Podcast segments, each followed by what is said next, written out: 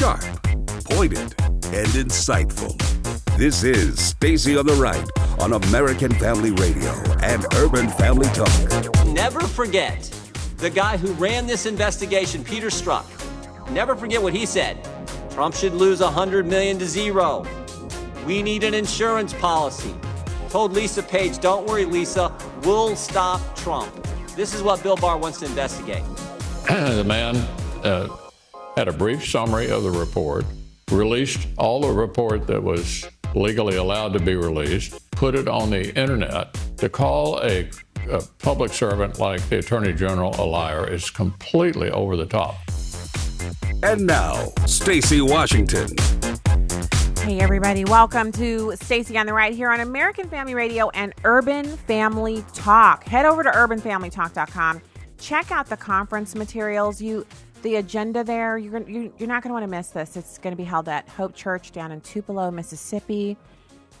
And it's going to be a blast. So uh, you got to get on there and register and make sure that you save your spot so that you can hear the agenda and the program. You're not going to want to miss that.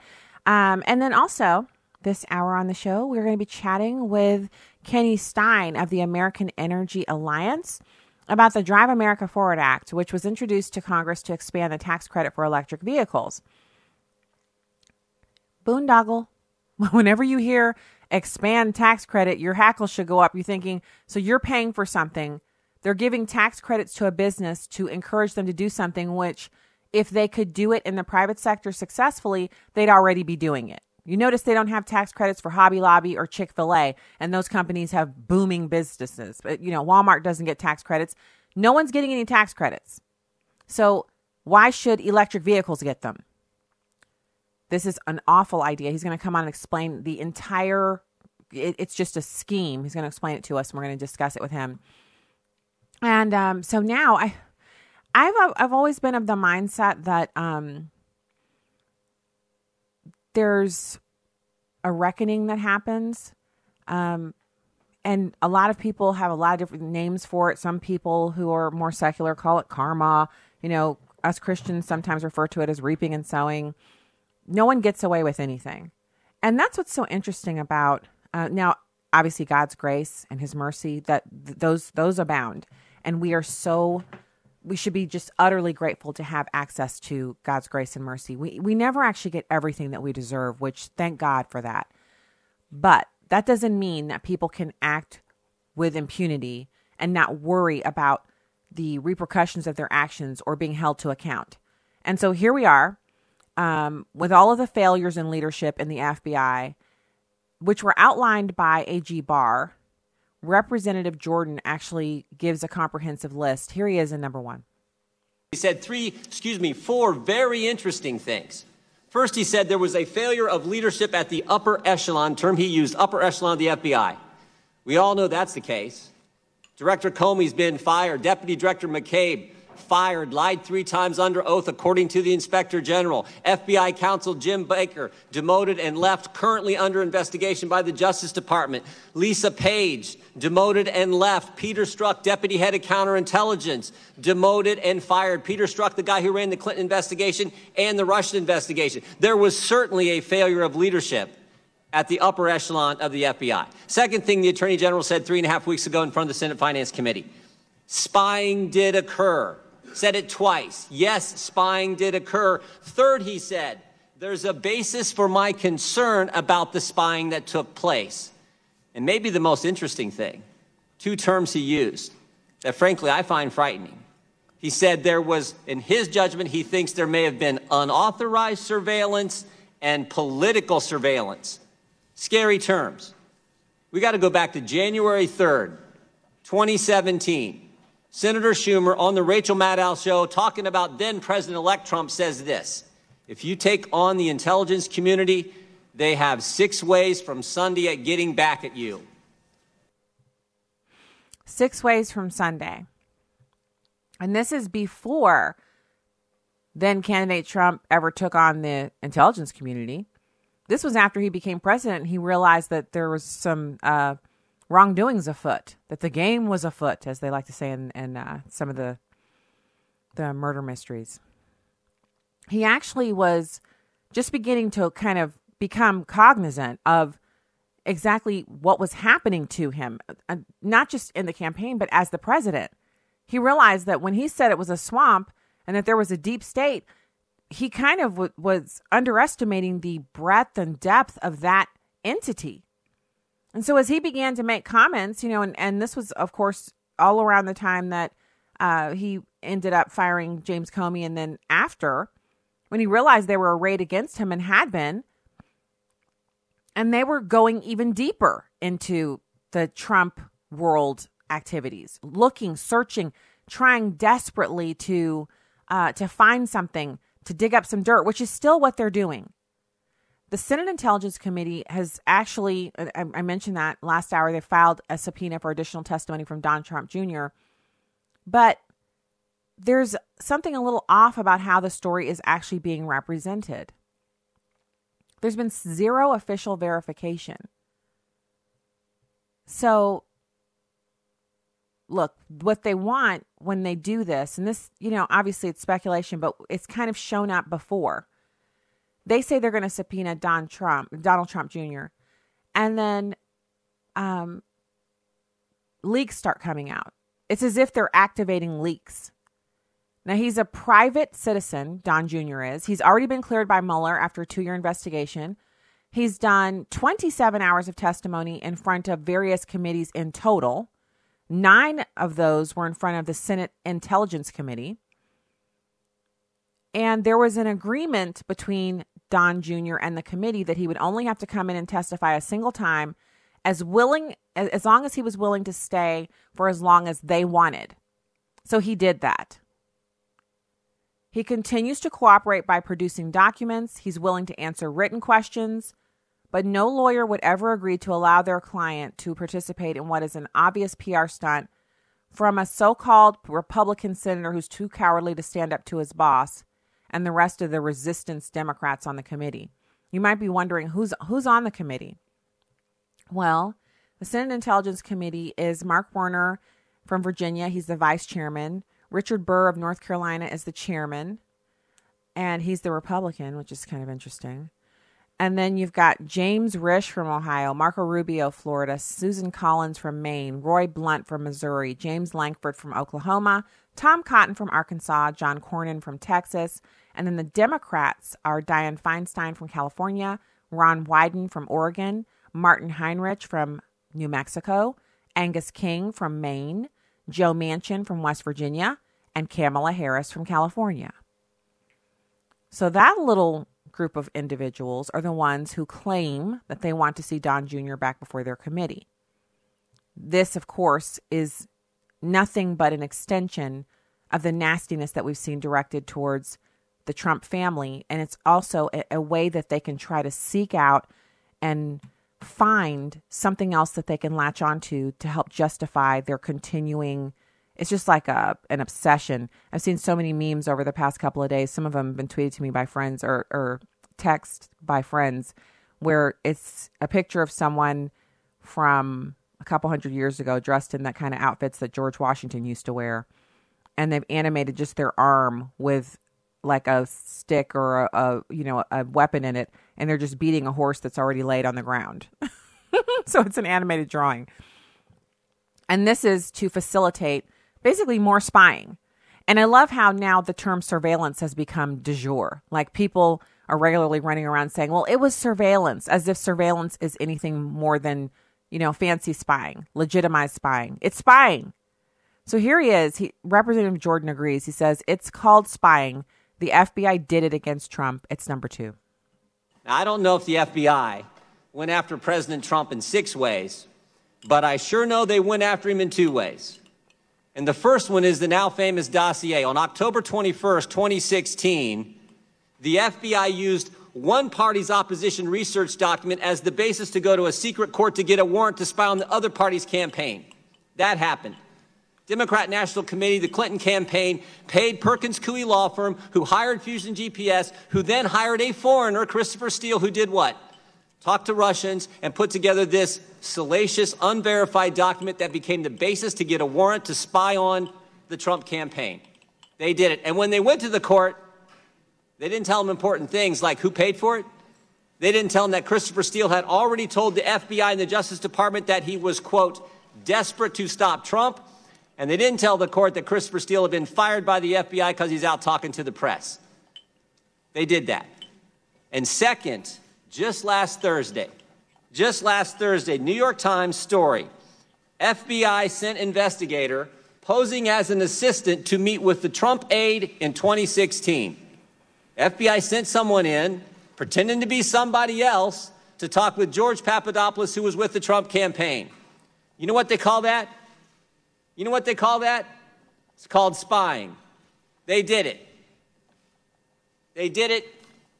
They did it twice, and who knows how much more. And what I know is Bill Barr has said he's going to get to the bottom of it. And think about the term he used again.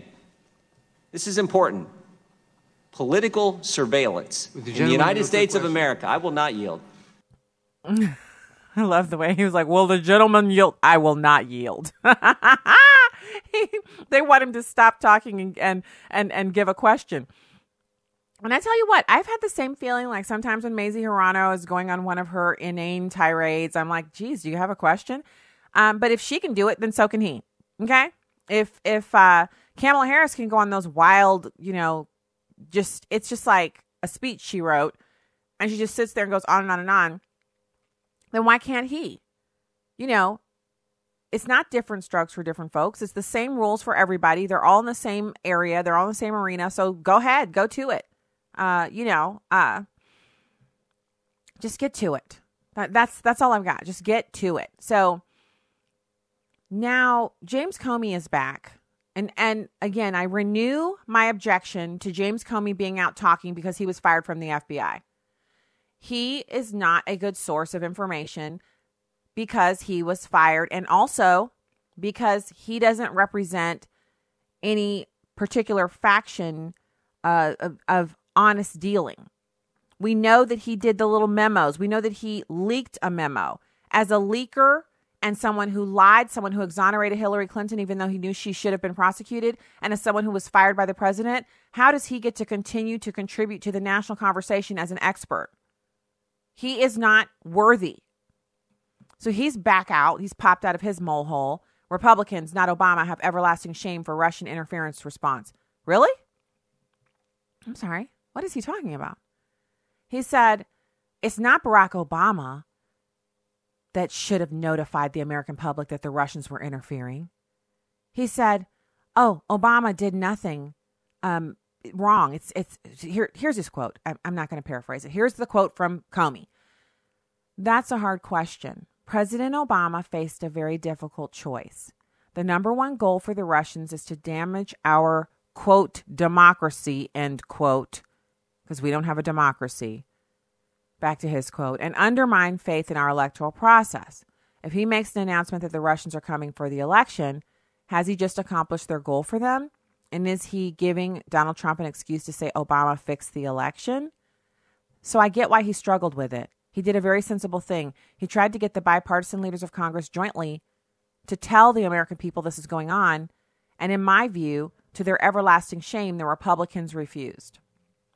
Now, here's what I, I have to say about that. First off, he was the president of the United States. And if he'd wanted to, he could have come out on his own as president and approached the podium in one of the beautiful gardens of the White House and said, Look, the Russians are trying to interfere with the election. They're not going to. I'm not going to let them, but they're trying. That was his other option besides keeping his lips pressed firmly together. But instead of weighing what he was going to say or what he wasn't going to say, perhaps Obama could have put a stop to it.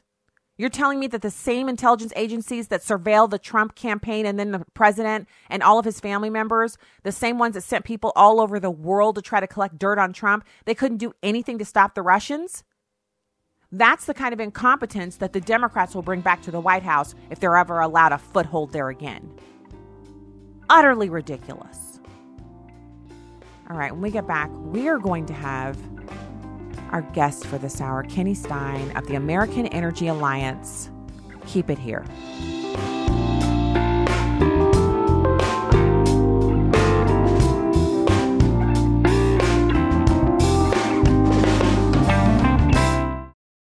Like, I wanted to have the abortion because I was trying to hide a situation. When a young mom in crisis walks into a preborn pregnancy center, she's welcomed with open arms and given love, support, and a free ultrasound to meet her unborn baby. This young woman not only chose life for her baby, but heard the message of Jesus Christ and was comforted from the guilt and pain that plagued her. Preborn centers lead the nation in providing free ultrasounds. When an abortion minded woman sees her baby on ultrasound, she's 80% more likely to choose life for her baby. For $140, you can sponsor five ultrasounds, and 100% of your sponsorship goes towards saving babies. To find out more, go to preborn.com. That's preborn.com, or dial pound 250 and say the keyword baby. That's pound 250 and say baby. Your love can save a life. This is Viewpoints with Kirby Anderson. One of the criticisms of the claims of human caused climate change is that the theory predicts everything. Now, you might think that makes it a good theory. Actually, when you have a theory that predicts everything and cannot be falsified, that makes it a bad theory. In fact, it's easy to find examples of contradictory claims all being attributed to climate change. But let me give you one example. Sharks fascinate us, probably going back decades to the movie Jaws. We seem fascinated by them as illustrated by the popularity of Shark Week on television. So, what do scientists predict about sharks and climate change? One article from a few years ago in The Guardian explains that the surge in fatal shark attacks is blamed on global warming.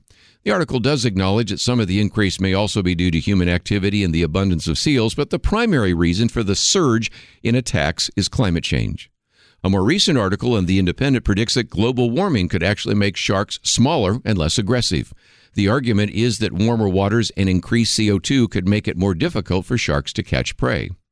A third article comes from scientists in Australia who believe that a new hybrid shark just discovered is a sign of global warming. They argue the two species mating is due to climate change. Just about every phenomenon in nature is being explained by climate change. More snow is due to climate change. Less snow is due to climate change. More wildfires are due to climate change. Fewer fires are due to climate change. You will find lots of contradictory examples, all attributed to climate change. So, when it comes to sharks, many of these claims sound less like science and more like science fiction. Sometimes the claims sound more like the science fiction disaster movies like Sharknado. I'm Kirby Anderson, and that's my point of view.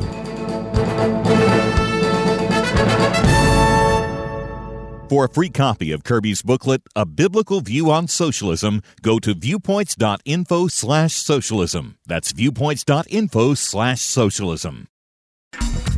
Welcome back to Stacy on the Right on American Family Radio and Urban Family Talk. Hey everybody, welcome back to the program. Head on over to stacyontheright.com and subscribe at Stacy on the Right on Twitter and Instagram. It's my pleasure to welcome our next guest to the program. It's Kenny Stein of the American Energy Alliance. Kenny, thanks for joining us. Thank you for having me. So let's talk about this. I every time I hear Congress expand tax credits, I get upset. I get mad. It's like April 15th all over again. Somebody save me um, my husband will always say, "Oh no, uh, we I, we already know this is a bad idea." In other words, don't get don't rant, don't rave. Um, what exactly are they proposing here with the Drive America Forward Act? So this was this is a proposal that was just released a couple weeks ago, and it's designed to expand an existing tax credit. There's already a tax credit uh, for purchases of electric vehicles. It's up to seven thousand five hundred dollars per car but it only applies to the first 200,000 cars that a given company like GM or Ford that they make. The idea being that, you know, the when it was passed it was like, "Oh, we want to help electric cars get started. We'll we'll give them a tax credit for the first few." And then after that the company has to stand on its own. But of course, lo and behold, here we are a few years later, and a couple companies, GM and Tesla, so far have already hit that 200,000 car cap, and so they they come back the federal government uh, come back to the trough and ask for more. They want their want cars subsidized, uh, you know, off into the future. So that's what the this bill that was proposed a couple of weeks is uh, trying to do is just expand that tax credit. Okay, so help me out here. They already have one for 200,000 vehicles and is that tax credit doing what it's because it's supposed to accomplish something. The tax credit is supposed to incentivize more Americans to buy those kinds of cars, or what? Right. Well, the the original idea was that you know uh, electric vehicles are more expensive.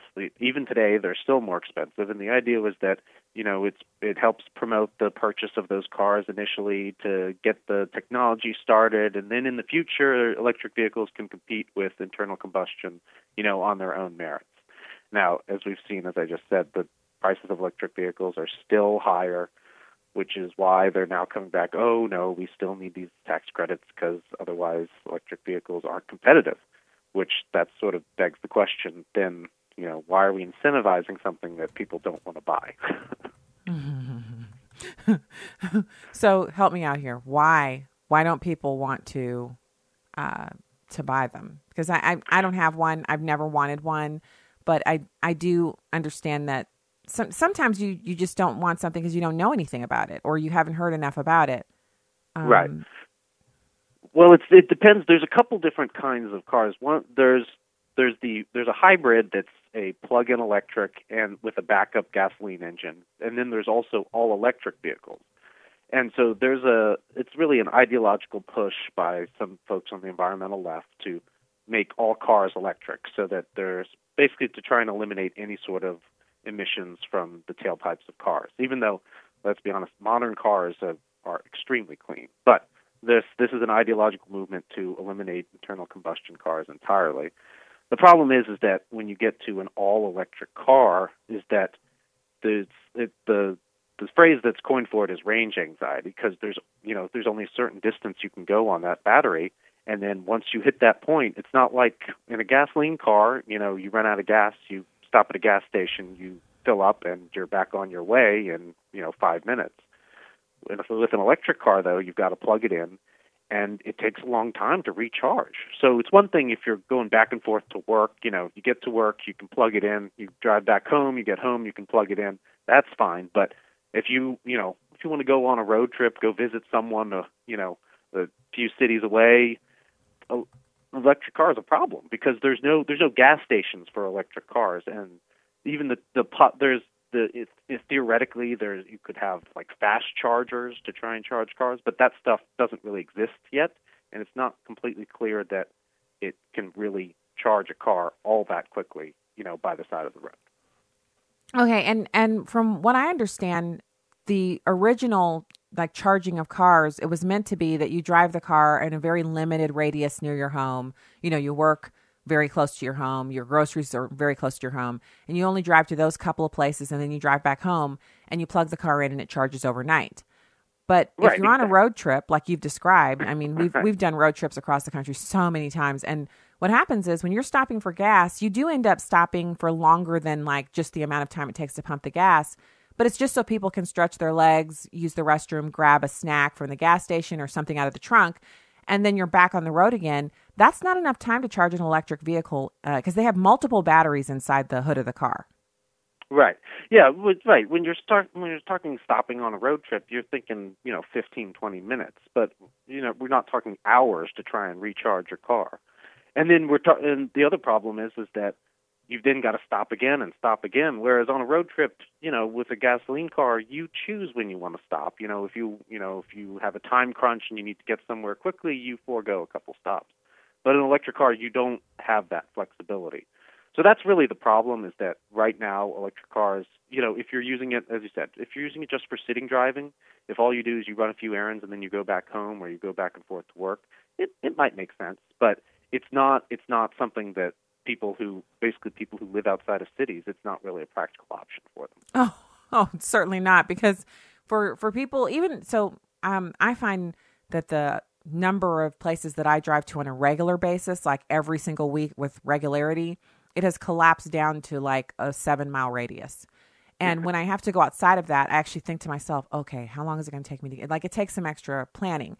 Um, and that's just because we tend to find the closest grocery store, find the closest gas station, you know, all the things that you're looking to do, you find the closest ones and you do those. So, in theory, these chargeable vehicles could be really fantastic. But when you look at the reality of millions of Americans living in rural areas where they have much larger drives to get to anything, and they do those drives on a regular basis and they also drive larger vehicles trucks you know working vehicles where they can hitch their their livestock trailer to it they can haul wood and, and anything else they need to carry these electric vehicles are not built to to operate these big heavy duty trucks and kind of work vehicles right it's it's certainly right now it, these are niche products and probably will be for at least the foreseeable future and that's what you see in the purchase patterns, even of the cars that are bought now. It's normally the people who are buying them are wealthier people, and it's like the third car in their house. So, mm. it's, and it's also often it's mostly people in California too. So these wealthy folks in California, you know, if they're going back to for, back and forth to work in LA or something, they'll use the electric car for that. But then they have gasoline cars for when they're doing other things that are they need something that's more reliable that they don't have they don't have to worry about charging or they you get that flexibility that you get from a gasoline powered car. And then, you know, so I think it's worth pointing out, Kenny, that when you mentioned just briefly a second ago about um, the efficiency as far as like newer American cars or cars in our country, they they don't have to be American made, but most modern cars are very low emissions. They don't ha- you don't see big puffs of smoke coming out of the tailpipe and all that, but they're also really gas efficient. Like I I've been astounded. We rented a uh, a hybrid. I think it was a Tahoe XL, and that was the biggest car I've ever had on like a long term basis. It was so big I didn't want to drive it. We rented it to go down on vacation because my car had been rear ended and I had the minivan, so we couldn't drive the minivan. So we rent this big, huge Tahoe XL, and we have three kids, so it's five of us in there and all of our stuff going down to the beach. And that thing was a hybrid. And so we were still able to get this amazing gas mileage, even though the car was huge. It's like this huge thing. We drove it all the way down there. We only had to stop for gas. Well, one of the times we stopped because we really needed gas, and the other time it was just like a bathroom break. But that's a like a 12 hour drive that we did on two tanks of gas. Um, that's that would have been unheard of 20 years ago. So I, I just don't understand that the push to try to make every vehicle run on batteries when we've become so fuel efficient.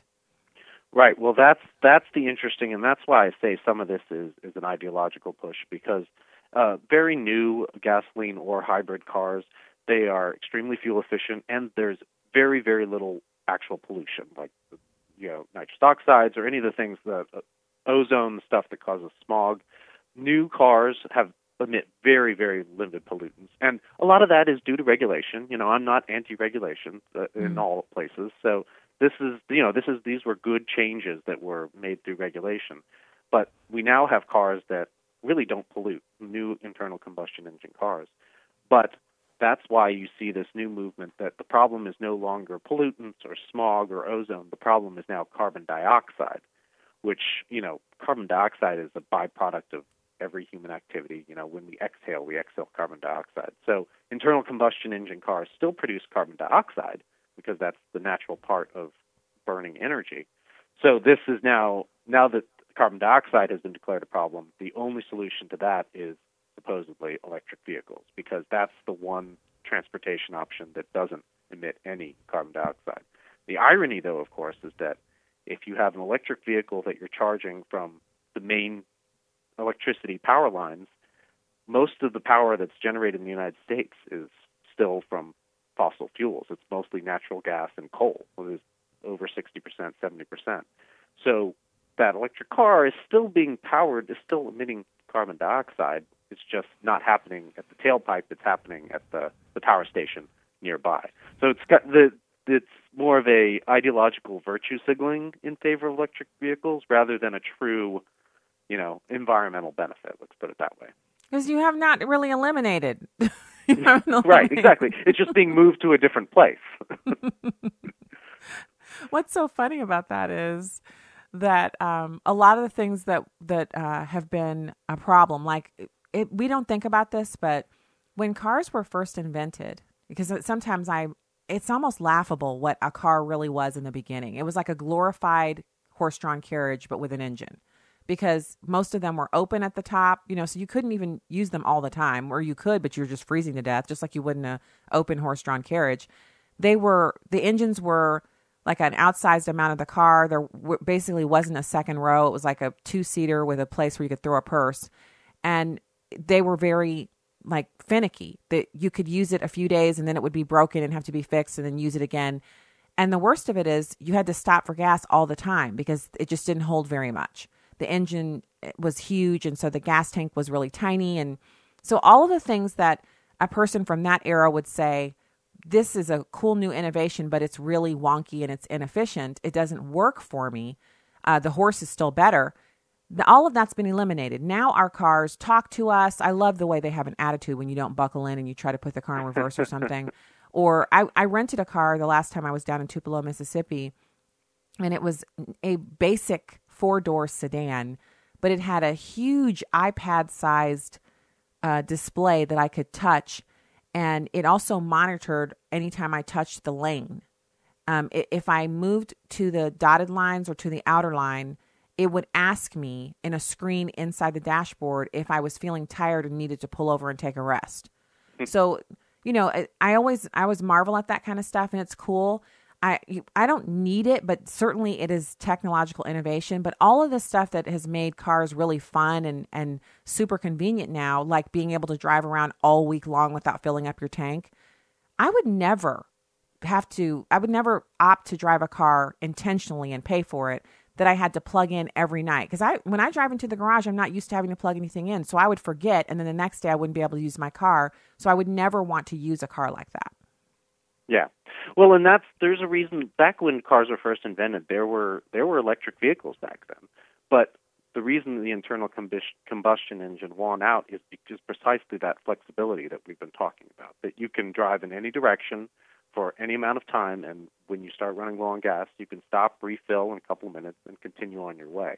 And that that sort of flexibility, it's so gasoline, oil is a very dense store of energy, and it's very easy to move it around, so you can position it everywhere. There's no, you don't have to build, you know, when you start talking about car charging stations out on freeways, you have to build high powered power lines to all these locations where you're going to charge cars. That's a whole huge amount of new infrastructure. That all that has to be maintained. It's expensive. So, it, and that's just to attempt to get close to the kind of flexibility that internal combustion engines already provide. So it's really it's trying to it's trying to reinvent the wheel. Frankly, we have a very an excellent, amazing transportation option right now in the form of internal combustion engines powered by gasoline. So this idea of moving to all electric, it's really again, I'll say as I've said a couple times now, it's really it's an ideological fixation rather than a real need for our society or for practical reasons. Yeah, and and I'll just say because you you've summed that up perfectly. I'll just say it's another to me. It feels like a distraction. It feels like, hey, let's talk about you know building more of these stations. Which honestly, what you've just described, I hadn't even considered how many of those would have to be around because gas stations are everywhere, and I'm used to seeing them, so they kind of fade into the background unless it's one of those um, those gas stations down in Texas that they're bumpies or burpees. Buc-ee's. Buc-ee's. Oh my goodness. So unless it's a Buc-ee's, I'm not really noticing it because I'm just yeah. so used to seeing gas stations. And when I when it when I consider what you just said, that first of all you got to buy the land from all these people who own the land next to the highways. You got to build these huge stations and the and the power lines to them are going to be so ugly. You know what I mean? We already have yeah. lots of power lines across the country. Imagine like you'd have to multiply that times a hundredfold for these charging stations. And then it's all the people who one of your batteries is bad, so you've charged the whole car, but it's not working. So you've got to have mechanics and replacement batteries that you can buy, and it just sounds like a nightmare. Yeah, a total nightmare. Well, and the, and the thing to the, to point out too is that this this is something that electric vehicle advocates don't think about is that it, even the possibility of a fast charging station that requires a direct main power line. Like this is not just your regular outlet that you have at home. That you know that's the kind of thing that if you're going to charge your car overnight, that that kind of thing can work. But if you're talking about trying to rapidly charge a car, that's that's a major infrastructure investment with the specialty power lines and specialty connections that that you can't just you can't just hook a local gas station up to that. It requires new infrastructure. That's never going to happen. yeah, exactly. All right. Well, you know what? I feel eminently informed after speaking to you, Kenny. Kenny Stein, American Energy Alliance. Thank you for your time today. Have a fantastic weekend. Thanks for having me. All right, talk to you again soon. We will be back with more Stacy on the Right right after this. She was a baby girl left abandoned on a doorstep in China. Our friends met her in that orphanage that had saved her life, and they adopted her. And believe me, she's not an orphan anymore. There are a lot of folks who have felt orphaned for much of their lives, either left behind or left alone. Maybe you know the feeling. Well, just like that little girl, someone went a long way to get you. Someone who chose you. He's adopted a lot of spiritual orphans into his family, and he's ready to adopt you too. Jesus said, I will not leave you as orphans, I will come to you. We've been cut off from the Heavenly Father by choosing to run a life that He was supposed to run, so we feel spiritually fatherless. But God's Son came all the way from heaven to that awful cross to pay for your sins and give you the chance to be His. You can belong to Him by saying, Jesus, I'm yours. It's something we'd love to help you do. Call us at 888 Need Him or go to chataboutjesus.com. You will never feel orphaned again. Hi, this is Steve Tybor with Eight Days of Hope. We've been all over the country helping disaster victims who lose everything. It's truly a blessing. I really don't have the words to express. And yet they see a glimmer of hope when a volunteer shows up. Building the home, that's the second reason we're here. The number one reason is to share the gospel and, and give them hope. It's everything that's right in America. I mean, it really represents the, the best that we have to offer. That's one of the main reasons for doing it, is being able to be the hands and feet of Jesus and coming out and working with so many wonderful volunteers. I just feel like it's important in this day and age to teach a child uh, how to serve. Please go to our website, 8daysofhope.com, and click on Get Involved. Submit your email address, and the next time we go anywhere with a disaster, we'll invite you to come along as well. I love coming in the job room because you can see these pieces of paper, they aren't just a piece of paper. Right. It's a family that's hurting, and it's a gospel opportunity. You know, I just thank God, you know, for this moment. I mean, I'll be back in my home, and I know it's going to be awesome. Come love others with Eight Days of Hope. Media Minute with Howard Kurtz. Media Mysteries for 400. He's drawing flack from the pundits for shattering records on Jeopardy. Question who is James Holzhauer? Why are people beating up on the Las Vegas sports gamblers won about a million and a half dollars on the game show? Here's Chuck Lane in the Washington Post. Do you not see this guy as a menace? The only thing more troubling than his grinning, relentless march to victory is that millions celebrate it. Well, Chuck admits that he finished third on Jeopardy years ago, so maybe he's a sore loser. Look, I thought this guy would be arrogant when I tuned in. He seems like a kind of an awkward dad who loves to gamble and who's really good at this. And by the way, he knows a lot of the answers, a lot of really obscure stuff. I guess the fact some people saying he's kind of draining the mystery because he's annihilating his opponents. But look, this is how it's played. Some people are good at the buzzer, some people are good at certain categories. Holzhauer seems to have figured this out. I don't think we should denigrate him for being a good contestant. With your Media Minute, Howie Kurtz, Fox News. Welcome back to Stacy on the Right on American Family Radio and Urban Family Talk. I think we ought to put it to rest. Uh, Mueller spent two years on this, he interviewed hundreds of people. He reached the conclusion there was certainly no collusion on the part of the uh, president's part. He brought no charges on obstruction. They indicted a number of Russians. It was clear what the Russians are trying to do. He po- pointed it out uh, to us. What else do we need to know? It's time to move on. Well, that's a decision for the Attorney General, and I think there is already an uh, Inspector General investigation going on of how the investigation was initiated.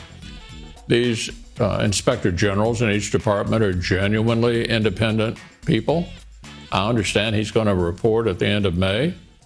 And so we'll get an answer to the question of how this whole investigation uh, began from the IG and the Justice Department.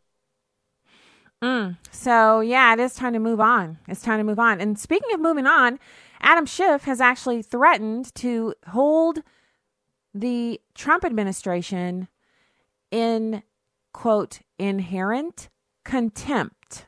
He wants to launch inherent contempt charges against the Trump administration. This is House Intelligence Committee Chairman Adam Schiff, who has been kind of quiet of late, has popped back up of, out of his molehole to say that he's the House is considering revisiting its inherent contempt powers that would allow it to fine members of the Trump administration who fail to answer their subpoenas.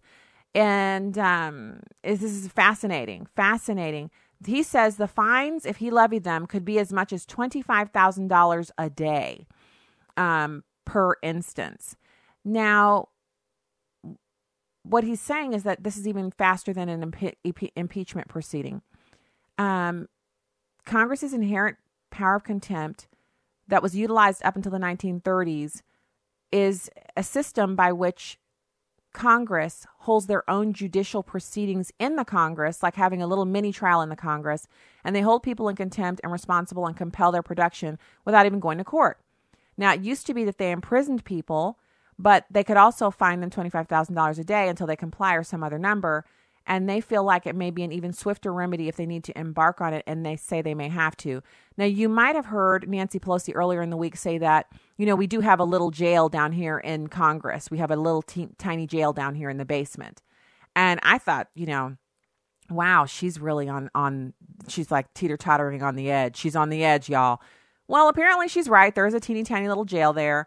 And if they try to revive this something they used back in the 1930s, I could see just in my mind, obviously, um, you know, supposing that the Trump administration could go straight to, they could use the DOJ to go straight to the Supreme Court and basically invalidate that. And and I don't know that they would want to do that or what are the what are the pros and cons of that, but Congress is a co-equal branch. Nancy Pelosi says she thinks that Congress is supreme, and that's fun and cute and nice.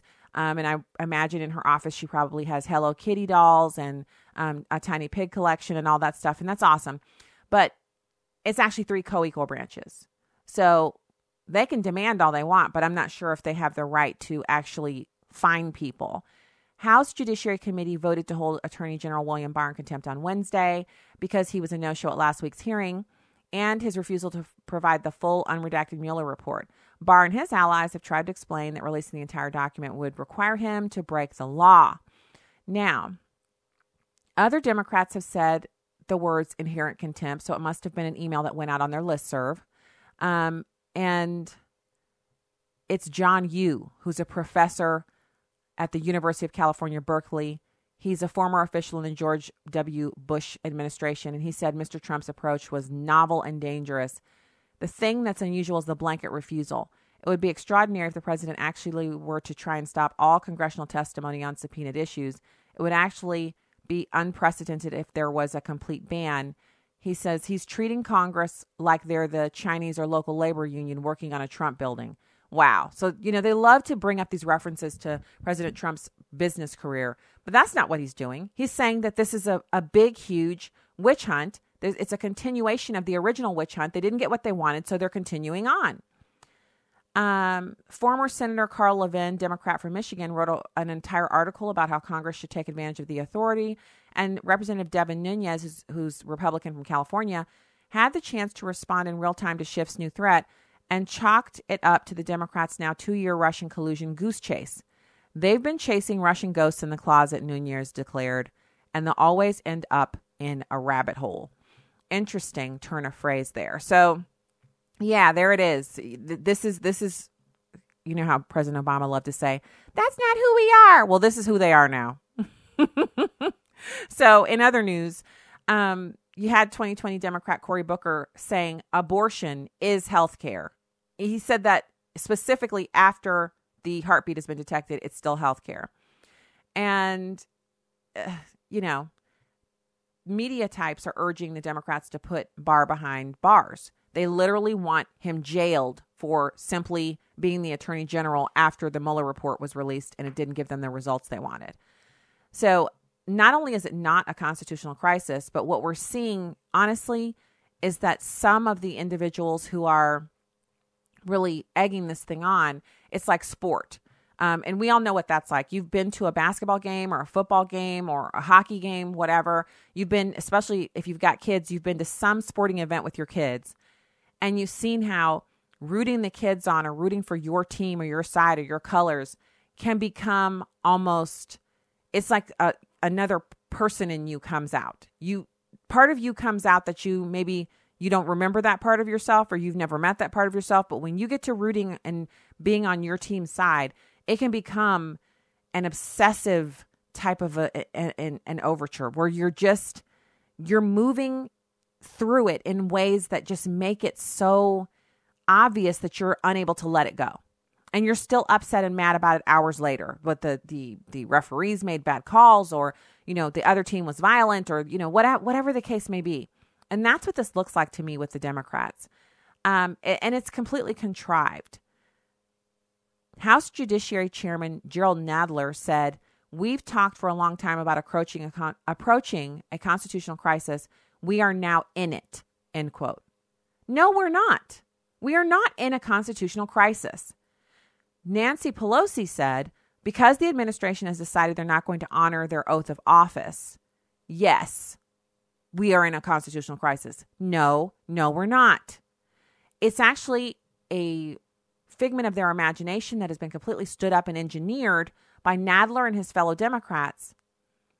Look, the redaction free version, it's 99.9% redaction free, is available to Nadler, Pelosi, tons of other Democrats in leadership. If you're in, on a committee, you, it's available to you.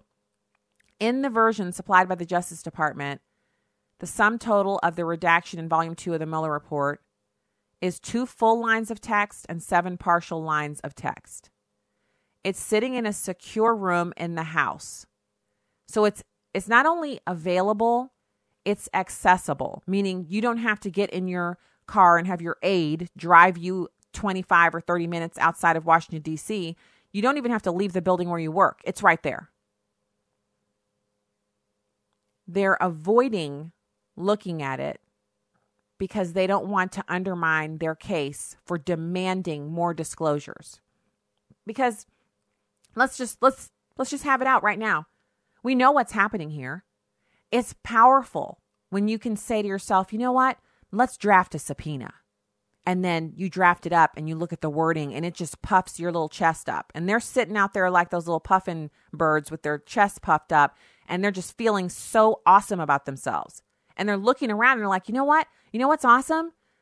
Us. We're subpoenaing stuff and they can't refuse us. They have to reply to our congressional subpoenas instead of taking care of the business of the American people. So, Justice Department spokeswoman Kerri Kupec has also spoken about this issue. She added that Attorney General William Barr could not comply with the House Judiciary Committee subpoena without violating the law, court rules, court orders, and without threatening the independence of the department's prosecutorial functions. As far as I can tell, no Democrat has actually rebuffed that statement. No Democrat has come out publicly and said that's not true. You know, you know how quick they are to say, ah, that's not true. They're not even hiding the fact that they want him to break the law.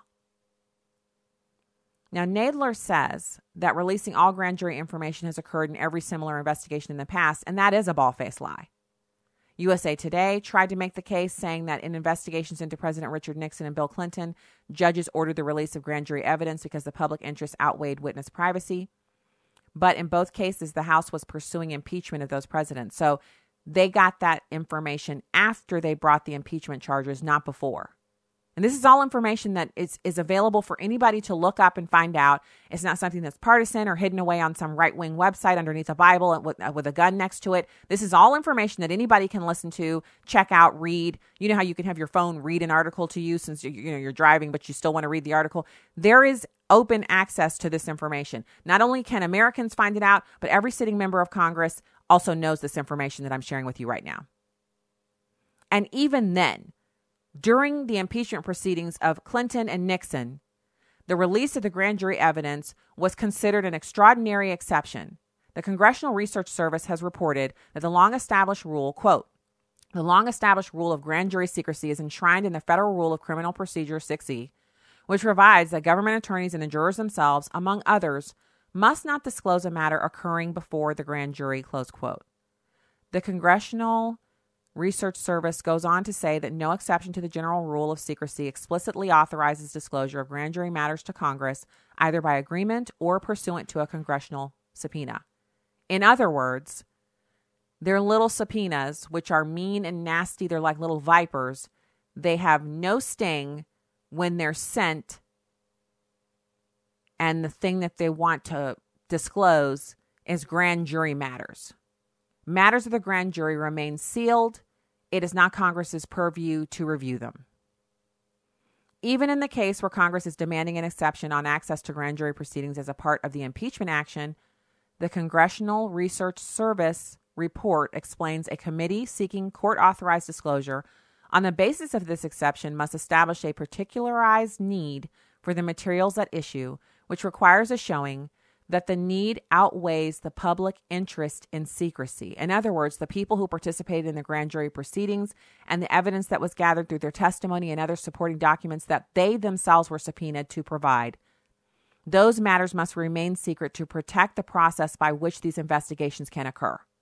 And if that is not done, then there is no person who would willingly participate in grand jury proceedings because they would know at that point that providing that evidence would expose them to further scrutiny by their enemies. So, Nadler, interestingly enough, has not actually shown any particularized need for the data, has he? He hasn't even tried to cook one up. You would think that he would get with Kamala Harris and Cory Booker and all the other lawyers, and they would sit down and they would come up with a particularized need.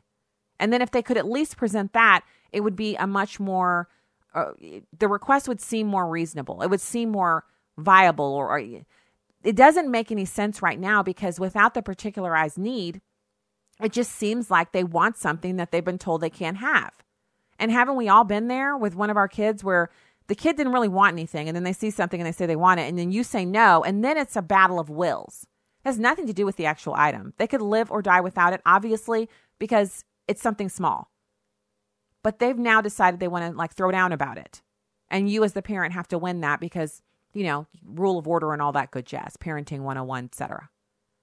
And so for these people, they're not children, they're grown adults, and they are refusing to even participate in the process by which they could make it possible to get the information that they claim they need so badly.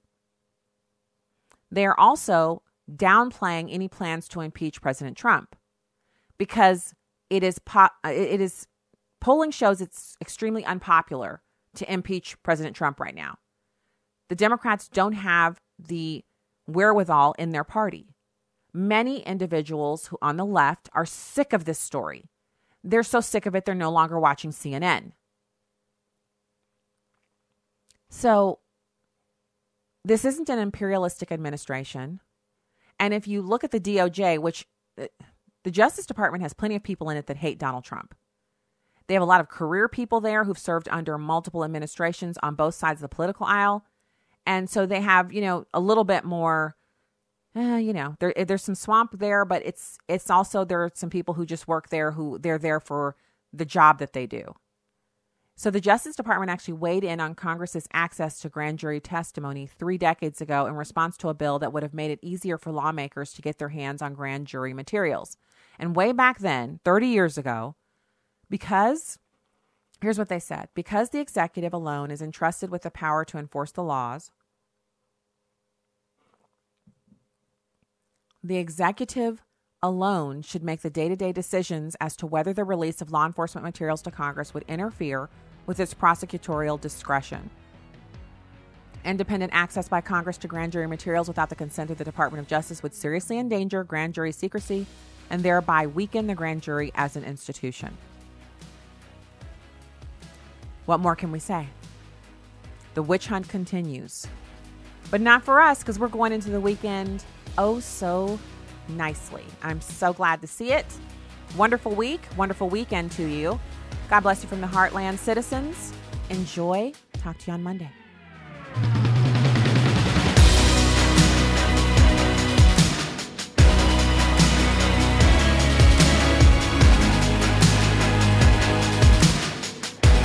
The views and opinions expressed in this broadcast do not necessarily reflect those of Urban Family Talk, Urban Family Communications, or American Family Association.